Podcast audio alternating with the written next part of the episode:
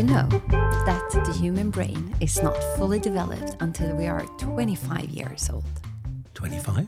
Yes. So uh, we have the frontal lobe, which is the smartest part of the brain. Uh, and that part is not fully developed until we are 25 years old. Am I right? It's also the youngest part of the brain system. Yes, from an evolutionary point of view. Yeah. So it's a, it's a late arrival. Yes, but a smart one. But also the idea that if it's 25, that is surprising, actually, which explains many things. Mm-hmm. Yes. misdemeanors and misdecisions in, in our early life. So, Exactly. Well, uh, yep, I'm joined again by uh, Katarina Gospic, MD, PhD, MSc. I love saying it. I love saying it because it's a reminder that we're in the presence of expertise. so, in a nutshell, it's fair to say that you you set a early career path uh, around science, Yes. physiology, the brain.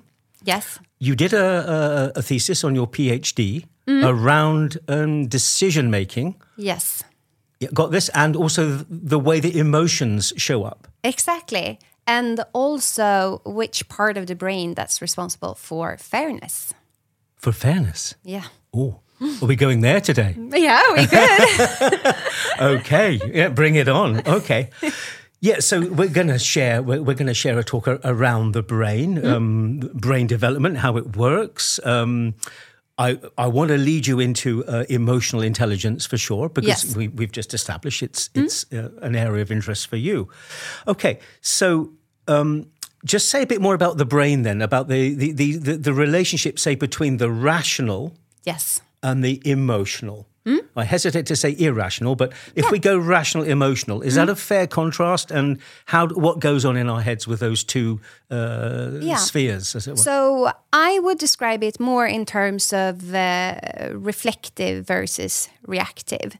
So um, in the brain, if we're going to learn two brain structures, uh, we can learn about the striatum, which is simplified the brain's reward structure. So everything that triggers uh, the reward structure is something pleasant. It could be candy, nice people, things we like to do. Feel good, something Yes. a feel good factor. Okay, Correct. And that's something that we want to approach in our behavior uh, versus um, things that triggers unpleasantness, for example. And that's controlled by amygdala, our primitive emotional brain structure. And the behavior we see there is kind of uh, fight or flight. So that's something that we want to avoid. So we want to avoid snakes, but approach chocolate. yeah, that, that makes perfect sense. Yeah. So uh, those two are part of the emotional brain, Yeah. whereas the frontal lobe is the smartest part of the brain. So if you see amygdala and striatum like two children that could be fighting, you know, um, over things, you have the frontal lobe, which could be like a parent that could regulate these two emotional structures. So that's why it's called the smartest part of the brain that allows us to be more reflective and long term, think of the future. I want to stay with the brain. Yes. Mm-hmm. Sort of you know, he- headline type questions for now. When we started, you mentioned, I'm sure, uh, 25 years Yes. or thereabouts before the human brain is fully developed. Mm-hmm. Correct. So, first question Has that always been the case? Is that a thing of modern man, or would that have been the same 10,000 years ago, hunter gatherer? Uh, it's the same. Right. Yes. Next question. You'll say, I, uh, "This is it wasn't. I I'm not leading you down a tricky path here." No. I, I would imagine ancient man, Hmm? a typical human lifespan would be 45, 50 years maximum on average. I would actually say like this that before it was very difficult to survive to a higher age due to lions, infections, and such, but they could kind of live Okay, as long because you can see as, where I was going with the question. It's like, Yeah. are we really suggesting that the brain's not fully developed until we're like halfway through our natural life as ancient man? But what you're Yeah. saying is it was because of other environmental factors actually that we, we had relatively short lifespan. Yeah, that could make it very difficult to survive But to d- a higher does it age. does it surprise you as an expert that that it is relatively uh, long into our life, twenty five? yeah, it is. It, it's quite a surprise, isn't it? Yeah, yeah. yeah. Um, Why do you think that is? I mean, evolution. So we kind of reached the peak of the brain between 25 to 30. and then it actually starts to decline after that. Uh, so, for example, when I did my brain studies, I I used to exclude people over like 40, 45, uh, because then you could get kind of scars. So, imagine if you look at the skin of people and uh, we are talking about probabilities. So maybe you have less scars, you know, on your skin the younger you are, whereas as you old, you might get, you know, different things. Nothing that's dangerous or something, but it changes, and it's a bit the same with the brain. You know, you could find some artifacts and and stuff like that. So, and okay, um, and you, have also talked about the striatum and the amygdala, and yes. we're, we're, I think we're, we're learning with you, or you're helping mm-hmm. us to learn. Okay, reward system and, and fear, fight or flight. I, that's yeah. super clear. Thank you. So again, um, do they also take 25 years to reach peak performance? Because I've got the sense from you with both of them, yeah. striatum and amygdala, mm-hmm. that actually they're almost reptilian, like like they're there yeah. in the code from day one. Yeah. Or do they also take the 25 years to? No, no, no. They are there. They're there. Yeah. So right. if you imagine a, a, kid in the supermarket that wants candy and the parent says no, uh, you will probably see an amygdala reaction. Okay. Yeah. So it's the the prefrontal uh, cortex, is it, that is playing catch up? Uh, so, so it's not developed yeah. kind of at all, especially yeah. the younger you are. Yeah. So then you just feel like candy, fast rewards. It looks super, super nice. It's something you want to approach. And then your parent says, no, you can't do that. And then you get super angry, you start crying, maybe screaming. And that's because you don't have the parent, the frontal lobe, to regulate and to tell amygdala, like, it's not an appropriate reaction in the supermarket to just scream. Gotcha. Yeah. This explains so many things. Especially any parent listening to this will go, exactly. Yeah. I knew there was science behind it. Right. Yeah. Um, let's let's bring in the the idea of I- emotional intelligence and yes. our emotions into this discussion right yeah. so is, is it eq or ei what, what do you scientists actually say i would say eq eq yeah emotional quotient yeah okay but people usually say just emotional intelligence. Yeah, because yeah. we say IQ, don't we? In, yeah. in terms yeah. of rush. Now, so there's my first question for you. Yeah. So most people will be familiar with IQ. Mm. And most people, I think, would understand that that is measurable. Like, you know, you can do tests, right? Yeah. To have your, and you get a number, I think, don't you? Mm-hmm. I bet yours is high. I'm not telling you what mine is because actually I don't know. But no, um, EQ, Am I right in thinking that we can't really measure it? It's not measurable, is it, in the way that intelligence quotients are? Exactly. So, I mean, with IQ, you have these typical tests where, you know, uh, yeah, you should answer different uh, quizzes and, and stuff like that. Uh, with emotional intelligence, I would say that it's about understanding the social glue uh, that Our goes on. Yeah, that goes on between uh, people or mm. the lack of it. Yeah. Uh, so that's one part, um, having some sort of awareness, and that goes both for your own emotions. Just going back to the supermarket, uh, if someone says no, you can't buy candy, you have an awareness in terms of how should I react appropriately. Appropriately, and also if you feel like you are getting a bit angry, you have an awareness like, yeah, it's because I'm hungry, it's late. Mm. Um, and the second part is, of course, control. So uh, having an emotional intelligence uh, enables me to control my feelings. Uh, and the last part is expression. Okay. How do I express my emotions? So even though I am super hungry and I want to eat lots of candy, maybe I shouldn't just start screaming or yelling. I definitely want to come back to those key elements of awareness, control, and, and expression for sure. But just before we, we get there, I mean, so again, so we've got the idea, if I've understood correctly, EQ is not as measurable in, in that way as it's it's it's more intangible. Yes, yeah. but you could also measure it from how to say uh, a brain point of view. So if I would put you in a brain scanner, for example, I could see, uh, yeah, how you uh, react, uh, how you are aware of different things, and also how you control yourself. So with the brain scanner, I could kind of get okay. those types of, of measurements. But it's, I would say, it's a bit. Uh, yeah, more fluffy to measure than than the typical tests Okay. that we have today. So, in terms of the physical structure of the human brain, are you are you saying that there are certain areas where EQ uh, sits? For sure. Okay, yeah. Um, so uh, we could measure a type of awareness, and there are, for example, very interesting studies where they have pu- uh, put uh, monks who have meditated for a long period of time in a brain scanner, and then they tell them like express forty percent of empathy, and then they're like going to forty, and then they're like express sixty percent, and then they're like so. If you are, how to say, uh, very aware uh, with yourself, you could also then, a bit like a car, when you put uh, your foot on the gas pedal, it, it's easier You can to tune. regulate it. yeah, and you could also fine tune it. Um, But Yeah. you're also suggesting, I think, that it takes a lot of practice. for sure and especially Yeah. I, I mean i would say it's about uh, the level of tuning Yeah. so of course this is something in general that that is built into every human being and i would also say that the more people uh, we have around us and if we spend lots of time irl in real life we get to practice this every every day uh, whereas today when people are very stuck with their cell phones for example uh, we don't give others this type of attention where we read out this type of social glue that's going on. I, I, I want to just jump on something you, you've just said. You talked about it; it's part of our sort of everyday humanity. I, I get that. So we're agreeing that uh, the, the the the quality, the human quality of EQ, EI, is fundamentally human.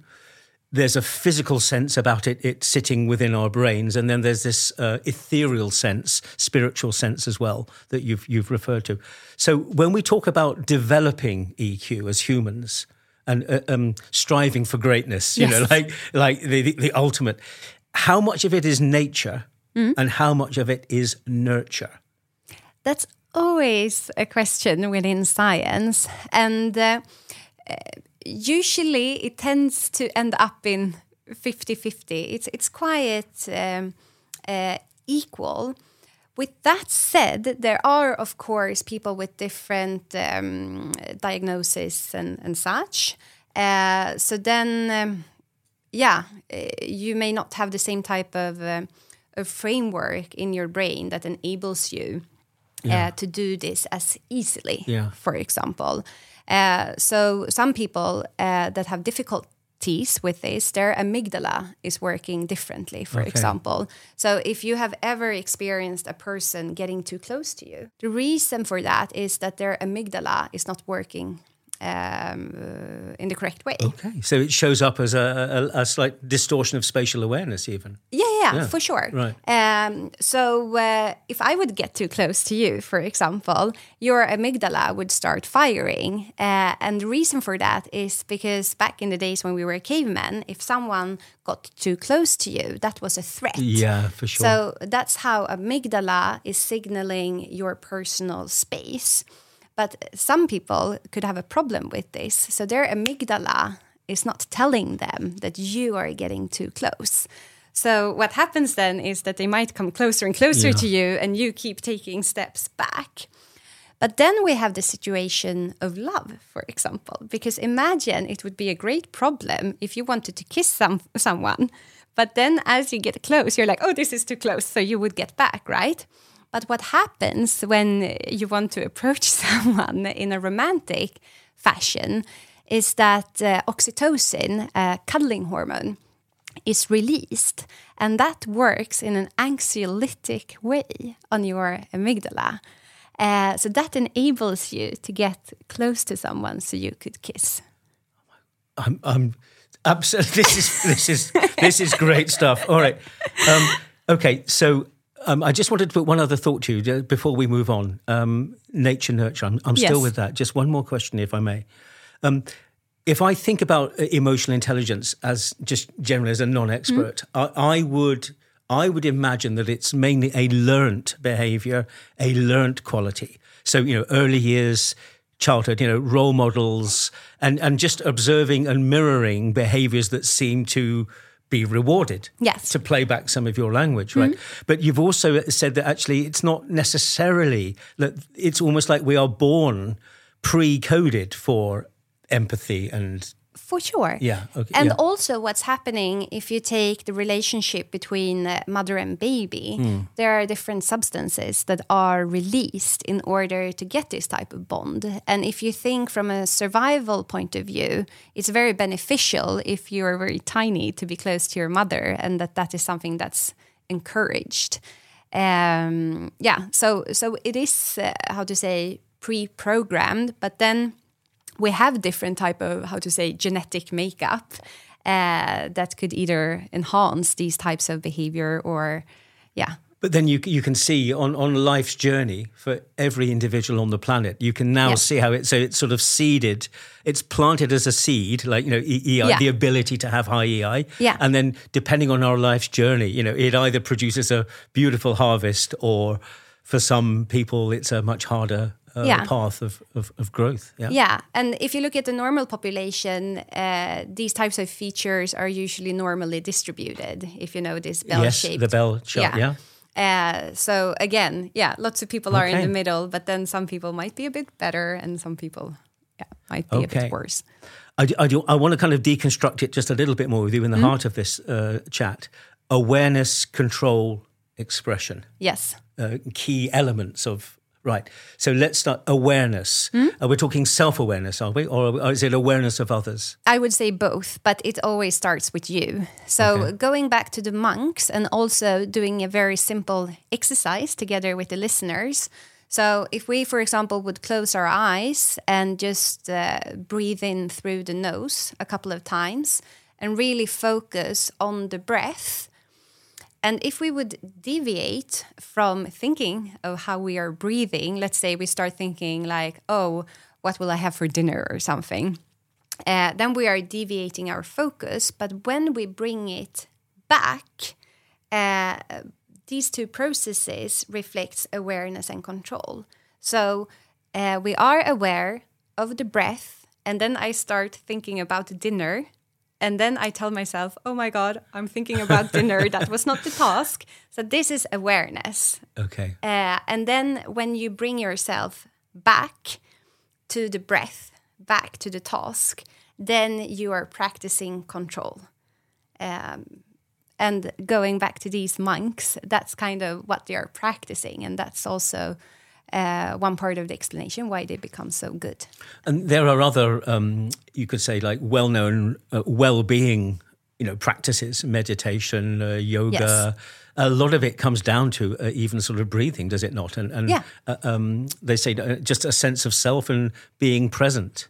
For sure. Yeah. Uh, so, with those types of activities, you practice awareness, you practice control, uh, but you also practice kind of expression because when you're breathing, for example, that's uh, in a in a calm pace, I should say. That's actually the easiest and fastest way uh, to cool down the whole body, the system. Um, so in in the body we have two uh, autonomous uh, um, nervous systems. One is called the uh, parasympathetic system, and the other one is the um, uh, sympathetic system. Yeah, that's how you say it in English. And the first one is kind of rest and digest, and the other one is fight or flight. Uh, so when you're breathing, you're putting your body into this rest and digest mode. The parasympathetic, Parasympathetic. sympathetic. Yeah. Yeah, got you. So, and, and you talked about control. I- Is it just about the breathing, or, or are there other elements? What are we controlling within this world of EI? Is Yeah. it just the breathing, or are, are there other things? So the so uh, the breathing is just an example uh, how we can practice these things. But when it comes to uh, emotional control or emotional regulation, uh, if we simplify, there are two parts. So one part is to control your attention. So a very classical ex- uh, experiment is the marshmallow experiment. I don't know if you heard about that. no. So you take like a five year, five year old kid and you put them in a room at a table like this, and then you put a marshmallow in front of them. And then you tell them that if you don't eat this piece of candy while I'm gone, uh, you will actually get a second one when I get back. Uh, and there are really uh, fun YouTube clips, of course, on this I- I type bet, of yeah. experiment. Uh, so if you film the kid during these like 15 20 minutes uh, usually they tend to you know sit on their fingers they tend to look away you know so they are not looking at this uh, candy. And some start like counting and being like one two three four. So that's attentional control. They are trying to distract themselves from uh, not eating this piece of candy. Uh, but then you have the cognitive control so that would be that you're able to just look at this piece of candy, but then still inhibiting your emotional reaction, your wanting of this piece. So then you could be like, oh, I will just sit here. I'm observing, you know, this piece of candy. Uh, and I know that there is a greater reward later on. and- Exactly. yeah. So that's more, how to say, cognitive Yeah. control. Whereas if you start looking away, counting your fingers, or you know, looking out the window, that's more uh, attentional control and uh, practicing distraction from the thing you shouldn't look at. I, I, lo- I love the sound of that. Uh, I'll, I'll have a look at some of those uh, YouTubes uh, on, on the marshmallow. But so, as I understand it, then what you've just described, we're staying there with the striatum. That's a that's a, um, a battle within the reward systems. Like, you know, do I get like one quick reward now, or if I wait, Yeah, I get even more reward later. So it's a striatum battle, right? So this is a battle between striatum and the frontal lobe. Okay. So uh, uh, the parent, the frontal lobe, is trying to tell striatum, "Don't eat Yes, it." wait, You know? Yeah, wait. wait, a bit. um, but then we actually have another part of the brain called the uh, parietal lobe, uh, which is a bit in the back. Uh, so if you ma- imagine your attention to be a spotlight, and when you're looking at this piece of candy, you are directing your spotlight, your attention towards the candy.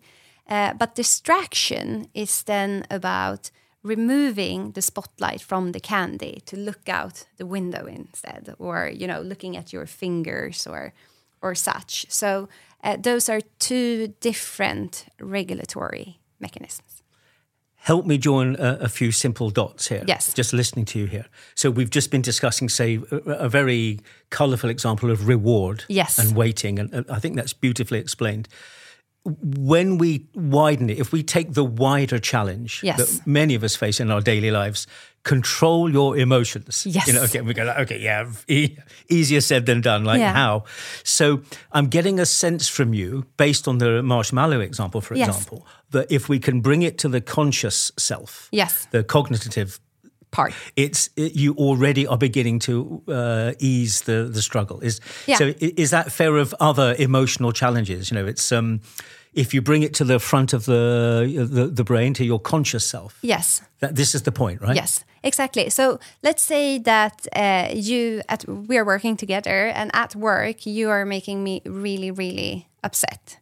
Uh, so rather than staying in this situation, I could then distract myself. So then I could be like. Um, okay, uh, this is not constructive, uh, so let's take an hour off. And then I could just go to do another task, for example. So that would be directing my attention uh, towards something else. Whereas if I was staying within this situation and I started to breathe, for example, so you are really, let's say, you're super angry and you're screaming, then I could be like, you know, taking some breath uh, just to calm my body and not get into this fight or flight mode. And then while you're saying uh, things maybe that are not so nice, if I would, for example, practice more cognitive control, and one method uh, is called appraisal, trying to, you know, rethink what you are saying and putting it in a context and, you know, being this wise old lady.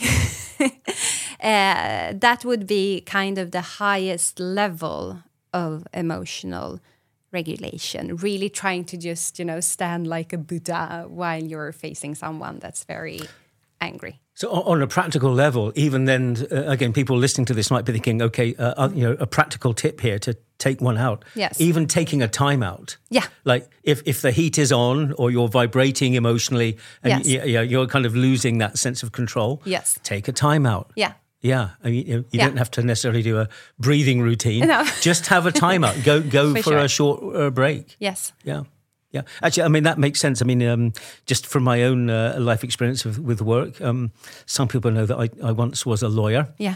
and I did a lot of uh, negotiations Mm. on uh, business deals, and um, emotions could get quite high. Yeah. Hopefully not mine, but Yeah. um, that would have been uh, inappropriate. But it, often the, the only way to do that was to literally just uh, call a timeout, Yeah. even though actually, you know, in, in the overall scheme of things, it was Yes. not, you know, we need to keep going, you know. Yeah, we're, yeah, for we're running out of time. But Yeah. sometimes you just had to say, look, let's, and then often a lot of the diffusing of emotion weirdly would happen like in the corridor outside the meeting room. Yes. It would, because then you would get like just people going into ones and twos. Uh, not ones, uh, or. Yeah. even ones actually. but people would go into like little like mini Yeah. huddles, so they're Exactly. they're out of the arena of emotion that was that negotiation moment. Yes. and it's easier to diffuse and decompress. Yeah. And also, sometimes in terms of uh, emotional regulation, we might practice inhibition, uh, which means if you take a beach ball as an example. So imagine you are taking this beach ball and you are pushing it underwater. So you're sitting in this negotiation. Yeah. And I just feel like, oh, I know It you will make me very, very angry. Yeah. So, and then I just try to inhibit myself, inhibit my feelings, and telling myself, oh, "Don't get angry, don't get angry." And that's like pushing this uh, beach ball further and further down in the water. So. Uh, if you don't take a timeout or somehow release that energy, Yeah. um, there is an increased risk of this uh, beach ball just popping up, and then, uh, yeah, there is risk for uh, Yeah. confrontation, basically. So that method is not as good um, in terms of cognitive control if you compare inhibition versus reappraisal. So it's better to sit there and like, okay, I know you're saying this because you're very angry and you have gone through all of these things, and if if you try to do that uh, you will have how to say a lower likelihood uh, to yeah express yourself in a way that you might regret later. Great. So I'm I'm I'm happy on awareness and control. Uh, just a little bit more on expression. Yes. So again, um, or or maybe we're already there. I mean, uh, Yeah. this idea of then um, maybe vocalizing, putting a voice to what you are observing, what you are experiencing, Mm. what seems to be happening here. Yes. Almost like uh, calling it, right? Calling the, the behavior, or Mm. Yeah. even calling yourself. Yeah. Is uh, have I got that right? Is that Yeah, the yeah. expression sense here? Yeah, you're kind of showing uh, what's going on. And uh, if we simplify it, you could do it in a more, how to say, uh, reflective, cold, controlled way versus um, hotter, emotional way. And I'm not putting any value into if one is better than the other right now, but we could take the example of saying, um, uh, for example, if, if you are dating someone and then you're like, oh, I really, really like you. That means one thing versus if you're dating this person and then you're like, oh, I love you. Right? Uh, or let's say that you um, commit a mistake and then you're like, oh, I apologize versus, oh, I'm so, so sorry. Yeah. Okay. Yeah. Yeah. Yeah. Um, so again, um, in terms of just learning how we work, uh, we could play the right card at the right time. I'm loving this sense because we, we often uh, this often comes up in our work within the the Ergo Ego community of um, the the uh, simple but powerful differences between I apologize and I'm sorry. Yeah. Or, uh, or, or yeah, so that, that, I mean, it matters, right? So when it comes to the expression element of um, EI EQ, the the idea of authenticity, Yeah. of being genuine. So if you're going to express it, make sure that it's coming from a place of absolute authenticity. It's genuine. It doesn't sound or feel phony or fake. Yeah. Yeah. Or formalized. Is that right? So, Yeah, I would say it depends on um, on the situation and on uh, on the context and who Uh, you're with. Exactly, uh, and what's appropriate and what's not. I, I, just want to put in a little shout for our old friend the amygdala here. Yes. Uh, if I if I may, just oh, oh, see, I'm learning. I do listen. I'm Wonderful. learning. I'm learning. So, because we've talked around, we've used examples of marshmallows and rewards, and we think about striatum. Yes. But within within this whole universe of emotional intelligence, Yeah. what, what does the amygdala think? I mean, is amygdala sat there grumpy right now, like like nobody listens to me when it comes to this, or are they in this uh, mix? Oh no no no! They're they're in this mix for sure, and feeding us again with um, what could be potentially how to say bad, what's unpleasant, what's uncomfortable, what's uncertain. Usually, sometimes I say words starting with un. yeah, yeah, yeah. yeah. is, is in doubt. something. Yeah, yeah, yeah. Uh, but again, it's not how to say good or bad uh, because it's really nice that amygdala could detect, you know, a snake super fast before we become aware of it because that's the reason why we're sitting here. We're here. still here. yeah. Today, and speaking of uh, fairness versus unfairness, for example, it's really good that we could uh, sense that you are really being unfair because even though we sometimes ascribe that this type of structure is very, how to say, emotional and reactive, there is also a long term perspective with saying that now you're treating me unfairly and trying to do the situation fairly because otherwise you will learn that you could take you know um, 80% of the meat and just give me 20 and i will accept that. But long term that's not a good deal for me. So by implementing for example fairness uh, telling you you need to share 50 50 i will actually increase my chance of survival long term as well. So it's also a bit built in I'm, I'm getting a real strong sense that uh, emotional intelligence is uh, obviously a really pure and fundamental human quality, yes human need on the receiving end.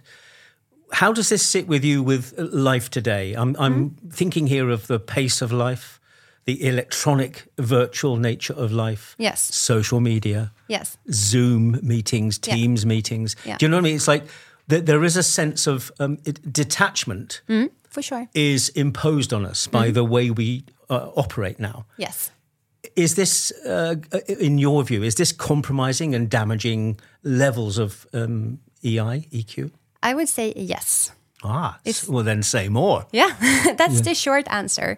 Um, because in order, for example, uh, in a previous podcast, we talked about trust, for example. And when we are uh, staying together with our tribe, with our people, we are creating this social glue. We are actually giving people uh, the attention to build these social relationships. And that's kind of the core for human survival, or has always been. And we know, for example, if you take social exclusion, that hurts as much in the brain as if I would, you know, slap you. Yeah, right. Uh, so that's very painful to be excluded from your social group. And the reason for that is that we are not strong alone. Uh, the chance of dying on the savannah, if you are just one person, Yeah. it's super, super high. Uh, so we really, really need our tribe. And I would say social media and the way mainstream media is communicating today, they use lots of fear that creates polarization. We become our own enemies, and that's separating people rather than uniting them. So, with that said, it's very important to go back to the campfire. Uh, what we also learn when we sit around the campfire is that we give people time to talk. So, what's actually known is that just having a cell phone present when we are talking um, makes us have a more shallow discussion. And the reason for that is that our frontal lobe will be wants to be able to kind of jump back. It's a bit. aware that it's there. Yeah, Yeah. so- Well, that that's endemic, isn't it? I mean, Yeah. you see that in so many meetings. So we kind of start thinking about what's really going on there, and our attention, uh, the spotlight, is also directed towards the phone. And in order to handle that, we can just have shallow conversations. So then we create less social glue between us when we are actually talking. Whereas if we remove that type of distraction, I could give you 100%. And it's super simple. You know, if I give you 100% versus 50, I'm I'm having a help the world moment here Yes. because I, I'm, I'm I am I'm, I'm again just picking up what you just said. I'm thinking about how we live today. I mean, for me, just as Saul, Yes. it's fast. It's sometimes furious. It's it is. It's so fast and mirroring some of your earlier language, um, reflective yes. versus reactive. Yeah.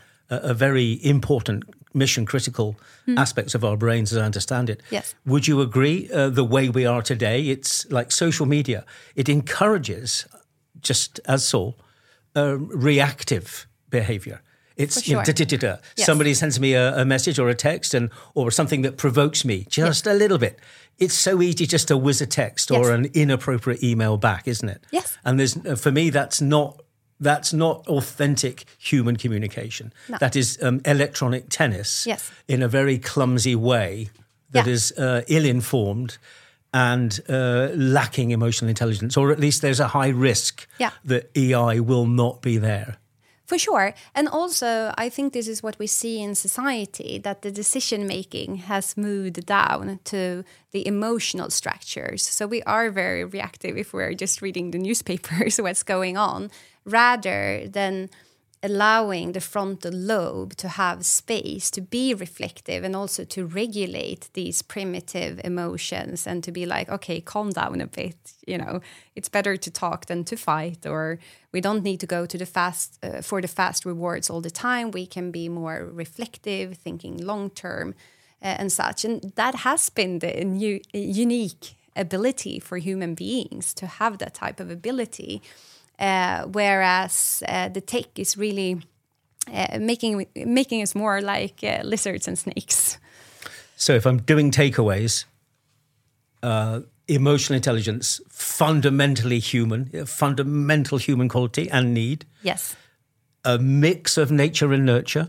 yes, So even those of us who feel a little bit off the pace sometimes, yes, there's always hope. It's uh, something to be practiced. Like you need to practice, not necessarily in a Buddhist type way. No. you've used that beautiful example, but Yeah. but the idea that this is a muscle that needs, uh, like, yeah, you need to take it and exercise it, right? It needs, like any other muscle. yeah, Yeah, it needs to stay fresh. awareness. Mm-hmm. So awareness of self, awareness of others. So situational awareness, um, finding your own ways of controlling, uh, and, and that's more than just the breathing, as we've just said. Yes. Am I right? Bringing it to the front of our conscious self, To the frontal lobe. see and hear what, yeah, Yes, and then expression. So in a sense, uh, say it or share it, or is that uh, no? That sounds clumsy.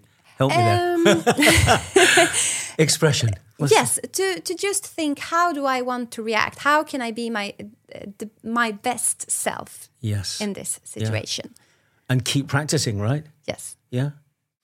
So fantastic. I, this, I, I mean, honestly, I, I love these chats. Um, what has this got to do with communication intelligence? How how is this then feeding into us all being just uh, even more effective communicators? Yeah, so I would say communication is very related to expression. So if we do these type of uh, three steps in a proper way, we can communicate better. Katarina, Yes. as ever, a super pleasure, and thank you so much. See you again. Thank you so much for having me.